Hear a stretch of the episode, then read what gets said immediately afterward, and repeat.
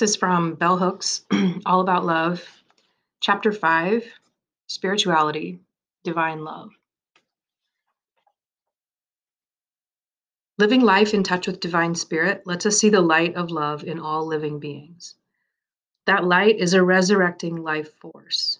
A culture that is dead to love can only be resurrected by spiritual awakening.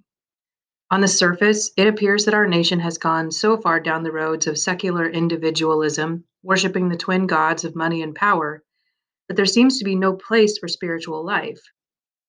Yet, an overwhelming majority of Americans who express faith in Christianity, Judaism, Islam, Buddhism, or other religious traditions clearly believe that spiritual life is important. The crisis of American life does not need does not seem to be generated by a lack of interest in spirituality. However, this interest is constantly co opted by the powerful forces of materialism and hedonistic consumerism. In the conclusion to his insightful work, The Art of Loving, written in the mid 50s but still relevant to today's world, psychoanalyst Erich Fromm courageously calls attention to the reality that, quote, the principle underlying capitalistic society and the principle of love are incompatible, unquote. He contends, quote, our society is run by a managerial bureaucracy, by professional politicians. People are motivated by mass suggestion. Their aim is producing more and consuming more as purposes in themselves. Unquote. The cultural emphasis on endless consumption deflects attention from spiritual hunger. We are endlessly bombarded by messages telling us that our every need can be satisfied by material, by material increase. Artist Barbara Kruger created a work proclaiming, quote, I shop, therefore I am, unquote, to show the way consumerism has taken over mass consciousness, making people think they are what they possess. While the zeal to possess intensifies, so does the sense of spiritual emptiness. Because we are spiritually empty, we try to fill up on consumerism. We may not have enough love, but we can always shop. Our national spiritual hunger springs from a keen awareness of the emotional lack in our lives. It is a response to lovelessness. Going to temple or church has not satisfied this hunger, surfacing from deep within our souls. Organized religion has failed to satisfy spiritual hunger because it has accommodated secular demands, interpreting spiritual life in ways that uphold the values of a production centered commodity culture. This is as true of the traditional Christian church as it is of New Age spirituality. It's no accident that so many famous New Age spiritual teachers link their teachings to a metaphysics of daily life that extols the virtues of wealth, privilege, and power. For example, consider New Age logic, which suggests that the poor have chosen to be poor and have chosen their suffering. Such thinking removes from all of us who are privileged the burden of accountability rather than calling us to embrace love and greater community, it actually requires an investment in the logic of alienation and estrangement. The basic interdependency of life is ignored so that separateness and individual gain can be deified. Religious fundamentalism is often presented as authentic spiritual practice and given a level of mass media exposure the countercultural religious thought and practice never receive.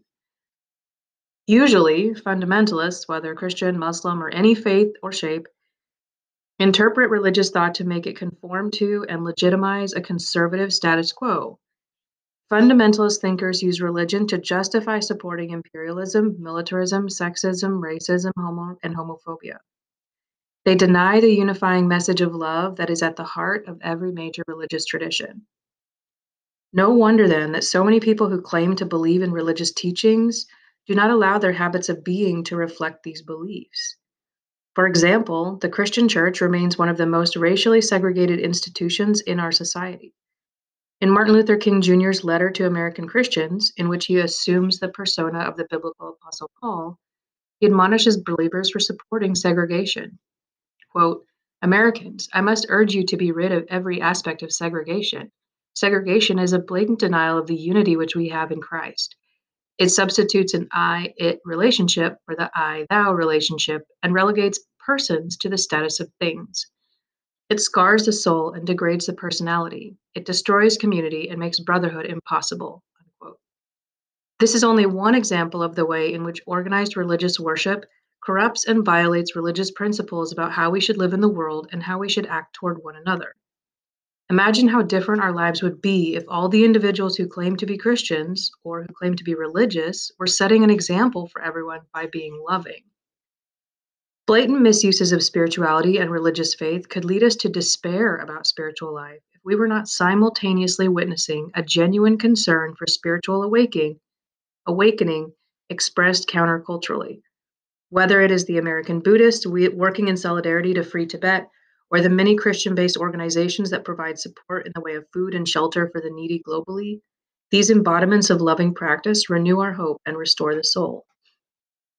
All around the world, liberation theology offers the exploited and oppressed a vision of spiritual freedom that is linked to struggles to end domination. A little more than 10 years after Fromm first published The Art of Loving, Martin Luther King Jr.'s collection of sermons, Strength to Love, was published. The major focus of these talks was the celebration of love as a spiritual force that unites and binds all life. Like Fromm's earlier work, these essays champion, champion spiritual life, critiquing capitalism, materialism, and the violence used to enforce exploitation and dehumanization. In a 1967 lecture opposing war, King declared, quote, When I speak of love, I am not speaking of some sentimental and weak response. I am speaking of that force which all of the great religions have seen as the supreme unifying principle of life. Love is somehow the key that unlocks the door which leads to ultimate reality. This Hindu, Muslim, Christian, Jewish, Buddhist belief about ultimate reality is beautifully summed up in the first epistle of St. John. Let us love one another, for love is God, and everyone that loveth is born of God and knoweth God. Unquote. Throughout his life, King was a prophet of love. In the late 70s, when it was no longer cool to talk about spirituality, I found myself turning again and again to his work and to the work of Thomas Merton. As religious seekers and thinkers, both men focused attention on the practice of love as a means of spiritual fulfillment. Extolling the transformative power of love in his essay, quote, Love and Need, unquote, Merton writes, quote, Love is, in fact, an intensification of life completeness, a fullness, a wholeness of life. Life curves upward to a peak of intensity, a high point of value and meaning at which all its latent creative possibility go into action and the person transcends himself or herself in encounter, response, and communion with another. It is for this that we came into the world, this communion and self transcendence. We do not become fully human until we give ourselves to each other in love. Unquote. The teachings about love offered by Fromm, King, and Merton differ from much of today's writing. There is always an emphasis in their work on love as an active force that should lead us into greater communion with the world. In their work, loving practice is not aimed at simply giving an individual greater life satisfaction, it is extolled as the primary way we end domination and oppression. The important politicization of love is often absent from today's writing. Much as I enjoy popular New Age commentary on love, I'm also I'm often struck by the dangerous narcissism fostered by spiritual rhetoric that pays so much attention to individual self-improvement and so little to the practice of love within the context of community. Packaged as a commodity, spirituality becomes no different from an exercise program. While it might leave the consumer feeling better about his or her life, its power to enhance our communion with ourselves and others in a sustained way is inhibited. Commenting on the value of an engaged life in the active life, wisdom for work, creativity, and caring, Parker Palmer writes, quote, To be fully alive is to act. I understand action to be any way that we can co create reality with other beings and the spirit. Action, like a sacrament, is the visible form of an invisible spirit, an outward manifestation of an inward power. But as we act, we not only express what is in us and help give shape to the world, we also receive what is outside us and reshape our inner selves. Unquote. A commitment to a spiritual life requires us to do more than read a good book or go on a retreat. It requires conscious practice, a willingness to unite the way we think with the way we act. Spiritual life is first and foremost about commitment to a way of thinking and behaving that honors principles of inner being and interconnectedness. When I speak of the spiritual, I refer to the recognition within everyone that there is a place of mystery in our lives where forces that are beyond human desire or will alter certain circumstances or guide and direct us. I call these forces divine spirit. When we choose to lead a spirit filled life, we recognize and celebrate the presence of transcendent spirits. Some people call this presence soul, God, beloved, higher consciousness, higher power. Still, others say that this force is what it is because it cannot be named. To them, it's simply the Spirit moving in us and through us. A commitment to spiritual life necessarily means we embrace the eternal principle that love is all, everything, our true destiny. Despite overwhelming pressure to conform to the culture of lovelessness, we will still seek to know love that seeking is itself a manifestation of divine spirit. Life threatening nihilism abounds in contemporary culture, crossing the boundaries of race, class, gender, and nationality. At some point, it affects all our lives. Everyone I know is at times brought low by feelings of depression and despair about the state of the world. Whether it is the ongoing worldwide presence of violence expressed by the persistence of man made war, hunger, and starvation, the day to day reality of violence, the presence of life threatening diseases that cause the unexpected deaths of friends, comrades, and loved ones, there is much that brings everyone to the brink of despair. Knowing love, or the hope of knowing love, is the anchor that keeps us from falling into that sea of despair.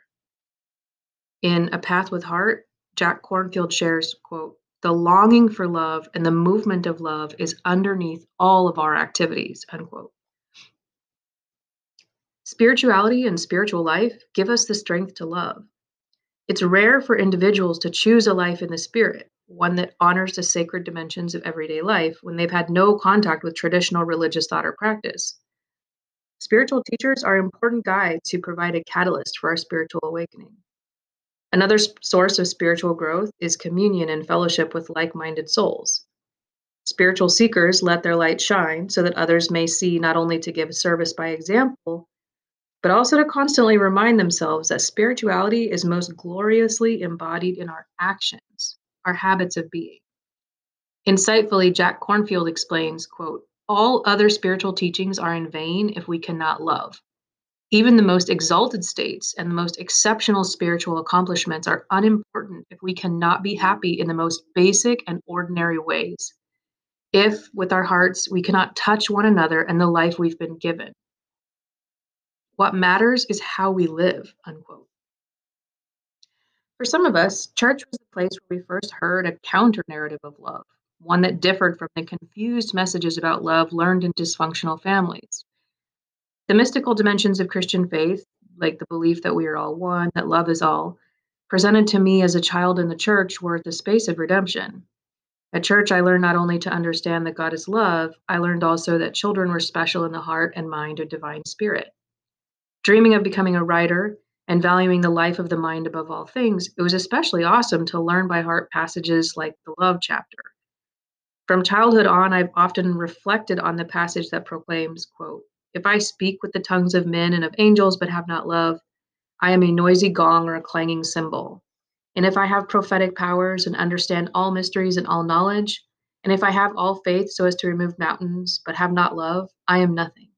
If I give away all I have, and if I deliver my body to be burned, but have not love, I gain nothing. Unquote. Throughout my graduate school years, as I worked hard to finish my doctorate, striving to maintain a commitment to spiritual life in a world that did not value being spiritual, I returned to these lessons about the primacy of love. The wisdom they convey kept me from hardening my heart. Remaining open to love was crucial to my academic survival. When the environment you live in and know most intimately does not place value on loving, a spiritual life provides a place of solace and renewal. Significantly, gaining knowledge about spirituality is not the same as a commitment to a spiritual life. Jack Kornfield testifies, quote, In undertaking a spiritual life, what matters is simple. We must make certain our path is connected with our heart. In beginning a genuine spiritual journey, we have to stay much closer to home, to focus on what is right here in front of us, to make sure that our path is connected with our deepest love. Unquote. When we begin to experience the sacred in our everyday lives, we bring to mundane, mundane tasks a quality of concentration and engagement that lifts the spirit. We recognize divine spirit everywhere. This is especially true when we face difficulties. So many people turn to spiritual thinking only when they experience difficulties, hoping that the sorrow or pain will just miraculously disappear. Usually, they find that the place of suffering, the place where we are broken in spirit when accepted and embraced, is also a place of peace and possibility. Our sufferings do not magically end. Instead, we're able to wisely recycle them. They become the abundant waste that we use to make new growth possible. That is why scripture admonishes us to, quote, count it all joy when we meet various trials, unquote. Learning to embrace our suffering is one of the gifts offered by spiritual life and practice. Spiritual practice does not need to be connected to organized religion in order to be meaningful. Some individuals find their sacred connection to life communing with the natural world and engaging in practices that honor life sustaining ecosystems. You can meditate, pray, go to temple, church, mosque, create a quiet sanctuary where we live to commune with Holy Spirits. To some folks, daily service to others is an affirmative spiritual practice, one that expresses their love for others. When we make a commitment to staying in touch with divine forces that inform our inner and outer world, we are choosing to lead a life in the Spirit.